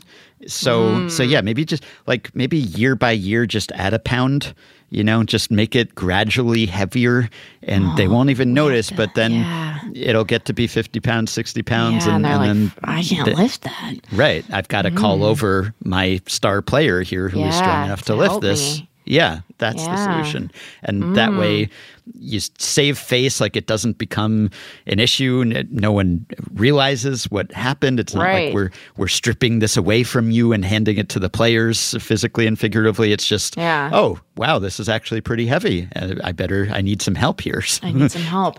That's the It way to do it. It is kind of surprising to me that there hasn't, and maybe there's been an instance of this, and I'm just not remembering it. So I will, I will allow for the fallibility of my own memory here. But it is sort of surprising to me that we haven't had a, an owner be like, you know how I can like foster some really goodwill. I could be mm-hmm. like, this isn't my trophy to lift; it's the mm-hmm. guys, and then have them kind of come up and do it. I don't think we've seen that. Um, mm-hmm. but it would be you know we like we do like to be pandered to i think mm-hmm. is the thing. One thing i've learned from the phillies is that we enjoy being pandered to and i think that's fine you know? Mm-hmm. I really Yeah. do. Right. So mm. I wonder if there it'd be nice if there was an owner at some point just as a gesture who would who would say, "Yeah, my players should have this moment." I'm sure the owners like having that moment. Sure. Because it's like, hey, this is when I, I get to brag about owning this team. And, Right. you know, it, it- teams are want- a pretty good investment, but also you do it because you get the value of the, the fame and Yes. people know who you are and, and people will appreciate that you spent on the team and delivered a championship to that city and everything. Right. So they probably would mind if this were taken away from them, but I wonder if it came down to would they make an actual sacrifice? like if the players were willing to give them something financial, some kind of concession, maybe when it came down to actual dollars, like, you know, that's how you become a sports team owner is that Sure. you, you care a lot about that stuff. so, Yeah. so maybe if something actually were at stake and it's like, hmm, I could lift the trophy or I could become slightly richer than I already am, then maybe that would be enough for them. And we do want them to want that moment, right? Oh, yeah, that's that true. is the that is the tension of this whole project because we, you know, we want the the swell of the crowd, the lift of the thing to be a powerful, you know, pull for them um, because it does seem to inspire a lot of, you know, uh, like if I think that some of it also depends on like who the owner is. Like people probably would have less issue with like John Middleton hoisting that trophy in that moment, even if they'd still prefer that it be, you know, Harper or whoever. Um, because like that guy has actually done stuff to try to like build a relationship with the fan base that in his case is like it does seem kind of sincere and his comments on like what the purpose of being an owner of a major league franchises are like in line with what we want to hear owners saying when asked that question. So mm-hmm. some of it probably does depend on the owner and like i will you know if and when the phillies win like i'll i'll begrudge him that moment less than others. You know there are owners out there where um, like l- just to pick one that like might be near and dear to my heart like um i have viewed john stanton as something of an obstacle to um the mariners postseason aspirations because of what i perceive to be his unwillingness to spend. Um, and so if and when they win, if he is still the the face of the ownership group and is still the principal owner, I'm gonna I'm gonna you can't see it, Ben, but I'm making a little face right now. I'm making a little like mm, face. And I will make that little mm, face when if and when that happens. But like when if the Phillies win, I'm gonna be like, Yeah, good job, John. Like you get it, dude. Like you you're not one of us, to be clear. Um, but you you get the purpose of this thing in a way that aligns more closely with my understanding of it than seemingly anyone else. So Yeah, yeah. I guess maybe it's just because I'm reading a New York Times article from this summer about it that points out like this is a very American thing. Yeah. So this is not the case like in international soccer. Yeah. The article says the franchise model gives US team owners collective decision-making power in their leagues, ensuring that they're infinitely more powerful than anything comparable in Europe. So hmm. that could be part of it. So like when the Red Sox win a World Series, John Henry gets to hoist the trophy, but when Liverpool won the Champions League and the Premier League, he was not there. The, the players got to do that, Oh, right? how So- interesting. yeah, so Huh. it's it's a kind of an American thing, but it goes back a long, long way. And Yeah. this article only had one example of it not happening, at least in the sports where it does typically happen. I guess at the end of the 2019 and 2020 season in the bubble, the Lakers owner Jeanie Buss Oh. Said that the players could come get the award before before the owners. But Buss had been at a, a bunch of past title ceremonies, and I guess Huh. maybe felt like I'll give them one. Yeah. wow, Americans valorizing capital in a way that other countries don't. I don't know, Ben. You're gonna you can knock me over with a feather with that assertion. I know.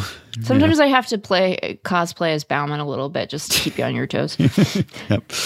All right, let me wrap up with a, a brief stat blast here. They'll take a dataset that's sorted by something like ERA minus or OPS. And then they'll tease out some interesting tidbit, discuss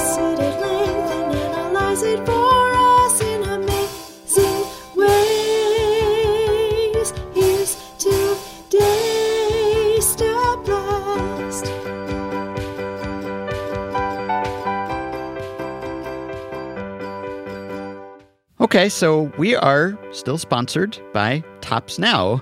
And uh, as I speak, uh, you can still get Topps Now cards. Maybe it's, uh, in fact, I'm looking right now at the Topps Now site, and you can get one of Evan Carter hoisting the trophy. Yep. And you can get one of the Texas Rangers as a, a whole holding up the trophy and celebrating.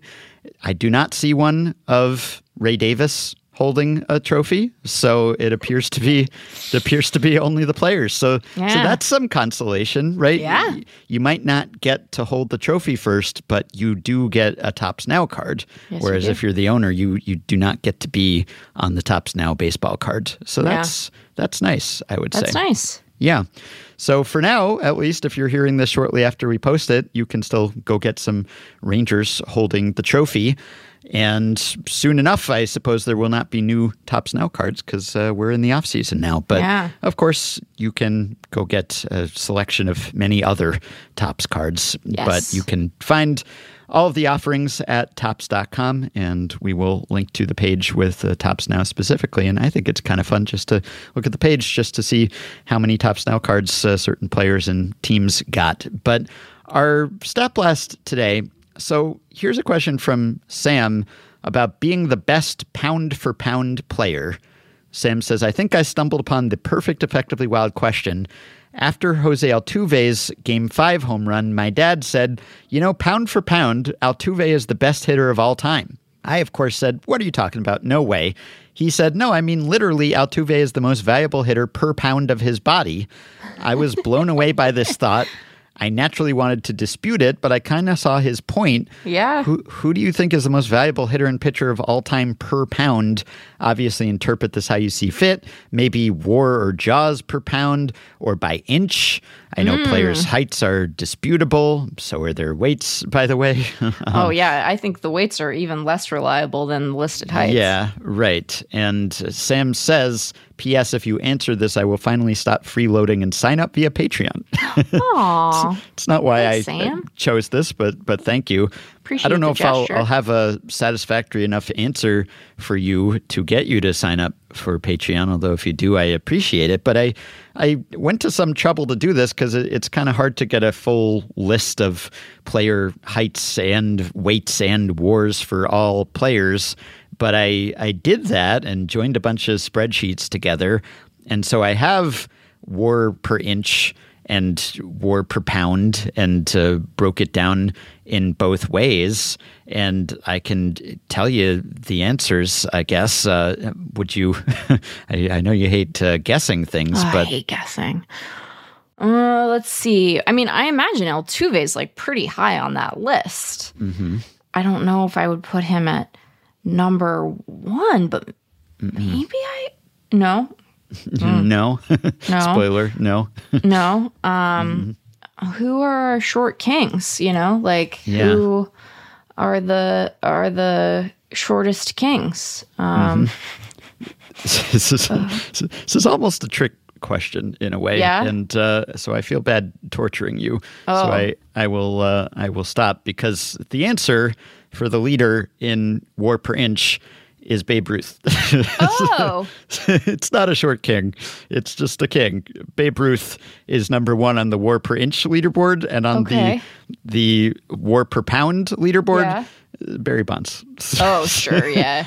So it, it's still just the best players, basically. It's still because just the best players. The problem with this question is Right. that the If variation. you have a lot in- of war, Yeah, the- right. Yeah, The- there's more the- variation in war than there is in height and weight. I Exactly. imagine. Yeah. Yes, right. Because all players, I mean, you know, they're within what's the range, like a foot and a half or, or so, right? I mean, you know, almost every player is within a, a fairly narrow range, like on a Sure. percentage basis, right? So, in terms of percentage, like, yeah, Jose Altuve is is a lot shorter than some other players who are, you know, a foot taller than he is, but but he's still most of their heights, Right, right. Whereas with war, you could be many multiples the the total of of someone else's, right? right. So there's just so much more variation that it it doesn't actually produce that much difference, unfortunately. So it's just Right. not a very fun answer and it's still Right. the the overall war leaders are also the so you know it's uh like Babe Ruth was worth 2.26 war per per pound Okay. and, and uh, Barry Bonds is directly behind him and then Barry and then Willie Mays is directly behind him it's like indistinguishable almost from your your normal you know Okay. and Barry Bonds uh, worth uh, 0.89 war per pounds. I mean, to try to make it a little more interesting, I, I looked for like ranks. So I, I did players' ranks in just war and then also their rank in war per pound or war per inch or whatever to try to see if there was a difference in ranks maybe that that might be kind of interesting but it's not really all that interesting unfortunately Yeah. I mean, Altuve is uh, listed at 170 pounds, is the thing, which is not that much of an outlier. That's still on the light side for a, a major leaguer, but he's well He's a built. muscular guy. Yeah. Yeah, and and also his listed height is, uh, I'm pretty sure, significantly taller than he actually is. So what it's is a his little. listed height? I, he's at five six, I think, right? Which Uh, uh, yeah, that's definitely a lie. I mean, like he is he uh a lie puts such judgment on it. Well- I think that's inaccurate. I mean, like he's he I'm five five and Hmm. he I believe he's five six in spikes, but I don't True. think he's five six as a as you know flat feet on the ground, don't think so. standing even just like a normal with a normal posture. Um, y- yeah, like he's taller than I am in spikes, but only maybe by an inch. Yeah, he's Yeah. he's really not. I mean, I've seen him pictured next to Ken Rosenthal, who Right. uh, again declares his height in his bio to be Yeah, five four and a half. an and there's actual just- short king. Yeah. There's not, yeah, there's not much of a difference there. No. So, so, so that's part of it is that uh, the outliers are are kind of going to minimize the degree to which they're outliers, right? Right. They're just going to add an inch or two, or subtract an inch or two, or or maybe subtract some some lbs potentially too if they're tipping the scale at a, a high number. I think that they um, are more likely. Uh, here's my assertion. I think that they are more likely to just not update them than they are to fib about them actively. And I guess that's a way of Yeah. fibbing about it. But I think that in general, they just don't get updated very often. And so mm-hmm. you end up with guys, yeah. And see, you know, here's the funniest thing it isn't even, it isn't even Jose Altuve's height that's funny. It's Alex Bregman's height that's funny Right, right, because yeah. my guy, we can see you next to him, mm-hmm. and you are not six feet tall. There's Yeah. no way. There's no way. Oh, Alex. if you look at the ranks, so like Altuve, so his his he's obviously still playing and a productive Right. player. He's still adding on to his career WAR total, but he is 177th among position players in career WAR, but 136th in WAR per inch. So so he's 41 ranks higher on on that leaderboard, which is actually a pretty big difference uh, at least when you're talking about like that that close to the top. So the only guy above him who has a bigger disparity is Willie Keeler, who of course mm. is known as Wee Willie Keeler, right? Wee so so yeah, he's got a, a difference in rank of 44 spots that I think is is the highest for a player that that good and productive. And I did look who has the biggest difference in rank of anyone, and I guess not a surprise. It's Eddie Gaedel, the the true Oh, short sure. short king of Major League Baseball, right? Who Yeah. uh, walked in his one plate appearance Right. and produced positive WAR. Right. You know, just uh, if you go out to some decimal places, he was Yeah. above replacement level. So if you do a, a WAR per inch with him, then it, it boosts him up the, the leaderboard, right? But yeah, Right. for for most guys, it's just it's not going to make enough of a difference. So Right.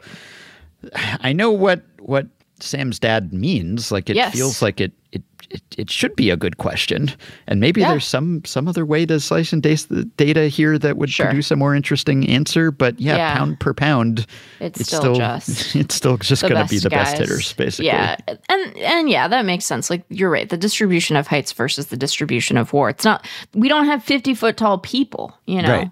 Mm-hmm. We don't have.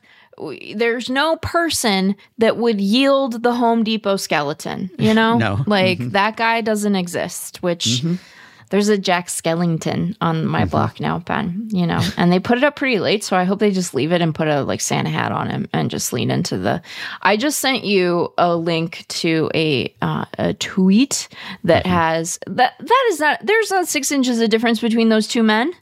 Oh, Bregman and Altuve. No, Yeah. definitely not. Well, definitely not. Like he's five ten, and you know what, Alex, just say, just say, just say. it's very funny because the tweet I found that has the best picture is about them like right after the sign stealing scandal, and I'm um, recasting these apologies as being about lying about their heights.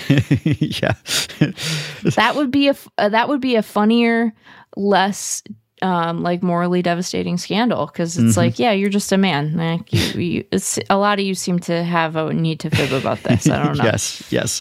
Yeah. And if I were going to be really rigorous about this, probably I'd want to have like a height plus and weight plus that adjusted Right. for era because Right. players have gotten so much taller and Right. heavier over time Yeah. that it's like it's more impressive, like era adjusted pound for pound like Yes. uh, at an earlier era Altuve's size wouldn't have been so extraordinary but now Right. it is so Right. That might be something you would want to factor in. And yeah, obviously the heights and the weights are going to be inaccurate. And especially with a weight, yeah, you're dealing with one number for a guy's entire career. It obviously Generally, yeah. fluctuates, you know, sometimes quite a bit. so Right.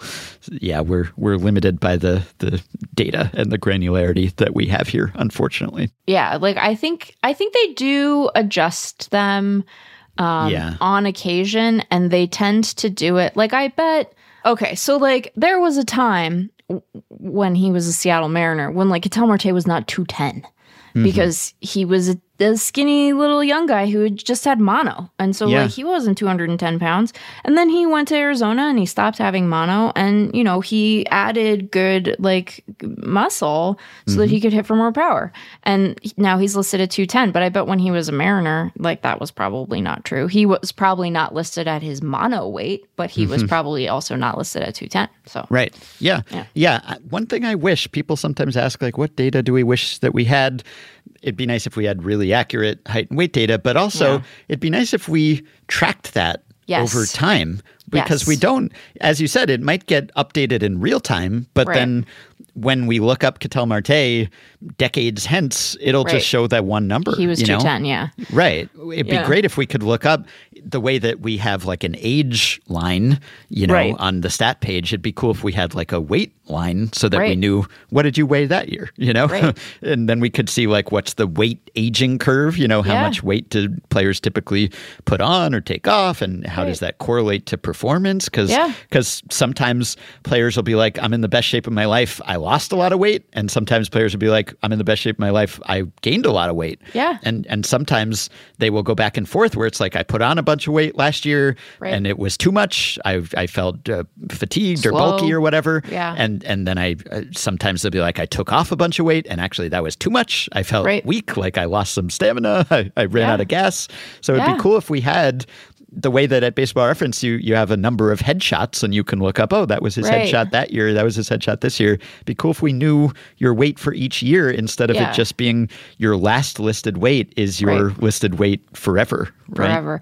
And it's, you know, it's an imperfect measure because like what we're really interested in when we're thinking about like uh, we're we're trying to think about body composition more than anything else, right? And weight isn't necessarily like a good always a good proxy for that because like sometimes guys add what we call good weight, which and what we really mean is they've added muscle and so mm-hmm. can hit for power is generally Yeah. what and with and with pitchers what we generally mean is their ability to sort of endure, right? That they are going to be less prone to being buffeted by fatigue and you know might be able to sort of stand up to the rigors of a season right? This has been the concern with Triston McKenzie right? It's like oh my god mm-hmm. Triston like you look like you're just going to snap in half because you're generating big velocity from this like tiny frame you know and he's always been like a lanky guy. So it's not a perfect you know as it is in in many aspects of health like not a perfect proxy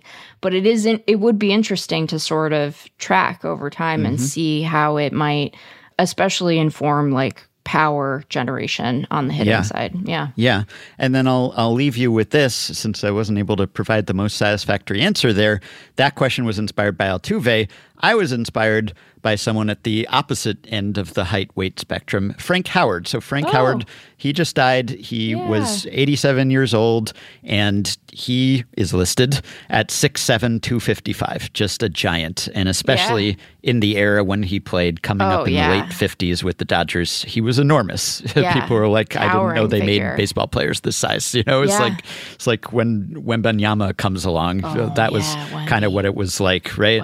Which which it's different in in baseball. I was thinking because like someone being bigger is not automatically a good thing. It, it can be a good like the thing that's so special about Wembanyama is that he's really big, but he has the skills of a smaller player. Like he Yes. he has point guard style skills, even though he has center type size. Like even you know big for a center, he's seven four, but he's also able to dribble and pass and shoot Yeah. for threes and do everything right. But but like his cheat code, his life hack is that he is like as athletic as smaller guys, but he's a bigger guy, and Right. the the hoop is still at the same height for Yep. him as it is as every. But in baseball, it's it's not the same because you're bigger. Right. Well, your strike zone is also bigger now, and maybe your Right. swing is longer, and there It's are ways in which it's a disadvantage. Yeah, Relationship. Right. Yeah, for sure. So like maybe Ohtani is the Wembanyama, like people call Wembanyama a unicorn just because he's able to move so well, even though he's so big. But it's not like his skills are different from everyone. It's like he has the same skills at a bigger size, I guess. Whereas a baseball player like Ohtani just has different skills. He, He's not bigger than everyone. He is bigger than most guys, but but it's not his size so much as what he can do, and his size helps with that, obviously. But like, if someone came along who was seven feet tall, it wouldn't be like, oh, he's better than Ohtani now because he's uh, bigger, unless Right. he was also a two way player. It's just it's not as as clear a correlation between Right. all else being equal, height is good, Right. but but Frank Howard was a really good player and especially a really good hitter and just a, real slugger and masher and raker. Yeah. And I think probably underrated, if anything, because a lot of his uh, good years came like during like the year of the pitcher was maybe his best offensive season. He had a 170 WRC plus that year, but if you don't do the adjustment, he hit 274, 338, 552, which you look at that now and you're like, eh, it's okay, right? Yeah. But but at the time, that was amazing to hit right. That well. But the thing that stood out to me is that he had a huge disparity in how good he was at hitting and how good he was at everything else. Uh, he was Hmm. an enormous man. I guess I guess the Wembanyama baseball would be like if you're Frank Howard size and you're also like extremely fast and good at defense. Like, you know, you had kind of like speedster skills, but you Sure. were also enormous. That might be the Wembanyama comp, which is like kind of Aaron Judge being Yeah. Frank Howard size, but also being a good defender. right. Now he's not like a great stolen base guy or anything, but but yeah, if you had someone like that who was like stealing tons of bases and winning gold gloves and also so huge that he could hit the ball to the moon. But, you know, Judge is is uh, more well-rounded than you expect someone his size to be. Sure. Frank Howard was not well-rounded as a as a player. but he was really good at some things and Yeah. not so good at, at other things. He was an average base runner actually, but but so his batting runs at Fangraphs 325.3. So that's that's really really good. Yeah. Right? That's uh, above average. So, you know, 325 wins uh, runs above average on on a, as a batter, but then uh, negative 111 on defense and then another negative 94 with the positional adjustment Okay. because you know he was uh, an outfielder first Right. baseman corner guy right and so overall Fangraphs has the the offense and the defense stats. So offense is you know just your your batting performance, and then Right. defense is defense plus the positional adjustment. Right. So his offense plus three twenty five, his defense negative two oh five. So I, I wanted to know who else has had that kind of Frank Howard Hondo style split. And by the way, his other listed nicknames at Baseball Reference, Hondo was the one that he really got called, and Yeah. uh, you know, inspired by by John Wayne. He couldn't be called Duke because he came up with Duke Snider. So it Oh, was like, sure. okay, let's name him after a, a John Wayne character, and he'll be Hondo. But the Capital Punisher and the Washington Monument, also pretty excellent nicknames yeah, too. wow. And uh, so here's the club. It's a, a sweet 16 of players who had at least 200 offense and at least negative 200 defense. Okay. Okay. Here's the club. Frank Howard is is one member. Frank Thomas. Okay, right? yeah, So tracks. Frank Thomas plus 653 offense, negative 267 defense. Wow. And then Jim Thome, all Okay. right, 554 offense, negative 200 defense, just makes it in there. Willie McCovey, all right, 498 offense and negative 206 defense. And Manny Ramirez, he's in the club. He's at uh, 624 offense, negative 276 defense. Gary Sheffield is in the club. 575 offense, negative 300 defense. And with Sheffield, that's why he's not a Hall of Famer yet, right? I mean, Right. maybe PD stuff too, as with Manny, but but that's Yeah. a big part of it. Dave Winfield, who is uh, 406 offense, negative 243 defense. David Ortiz, who is 407 offense, negative 247 defense. And those are all the Hall of Famers. Wow. Uh, actually, there's one more. Oh. but Jason Giambi is Okay. also in in the club. That's uh, 431 offense, negative 223 defense. Rusty Staub, Okay. who is uh, 282 offense, negative 216 defense. Carlos Delgado, who is uh, 368 offense, negative 209 defense. Some of these guys, yeah, that's what keeps you out of the hall. Like people will be like, oh, yeah, Sheffield or Delgado. Oh, yeah, but look at the defense. And, Yep. you know, he only played this position. Then you have Frank Howard. Then you have Harold Baines. I forgot he Oh, was a Hall of. Famer for a second. but 243 offense, negative 235 defense. Then Greg the Bull Luzinski is on the list. He's at uh, yeah, 260 and negative 201. Don Baylor is at 205 and negative 233. Adam Dunn is mm. in the club. He's at 240 and negative 252. And then Danny Tartabull, Okay. who was at 223 and negative 202. So that's the, the Frank Howard club, the Sweet 16 of players with at least 200 batting and negative 200 defense. And I, I like that kind of player. You know, it's Yeah. fun you, Yeah. you kind of i guess the disadvantage for hondo it's it's he retired in 1973 the first year of the dh you know? Like he would have been a perfect candidate for that probably. So it's it's a cruel irony i suppose that he retired in the very first year of the designated hitter. He never got a chance to do it before then. It's uh, it's a shame i guess he had uh, 76 games as a DH in his last season, but came along a little too late. But he had a great career and uh, was very well liked and went on to manage and coach and everything else. And you always knew when you saw him, Yeah. even if it was in a coach's uniform or something, it's like, oh, yeah, there's Frank Howard. He's huge. He still is. Wemby. Hmm, now I'm just thinking about Wemby. yeah, a lot of people Yeah. are these days. Yeah. Well, even if you didn't vow to support us on Patreon, if we stat blasted your question, you can support us on Patreon by going to patreon.com slash effectivelywild, as have the following five listeners who all signed up to pledge some monthly or yearly amount to help keep the podcast going, help us stay almost ad free, and get themselves access to some perks. Nathan Frischberg, Wilson Hamilton, Oliver Williams, Josh Ballack, and Peter Armstrong. Thanks to all of you. Patreon perks include access to the Effectively Wild Discord group for patrons only, monthly bonus episodes, priority email answering, whether on or off air, discounts on merch and ad-free Fangraphs memberships, and so much more. Patreon.com slash effectively wild. If you are a Patreon supporter, you can also message us through the Patreon site, but anyone and everyone can contact us via email at podcast at fangraphs.com. Send us your questions and comments. You can rate, review, and subscribe to Effectively Wild on iTunes and Spotify and other podcast platforms. You can join our Facebook group at facebook.com slash group slash effectively wild. You can follow Effectively Wild on Twitter at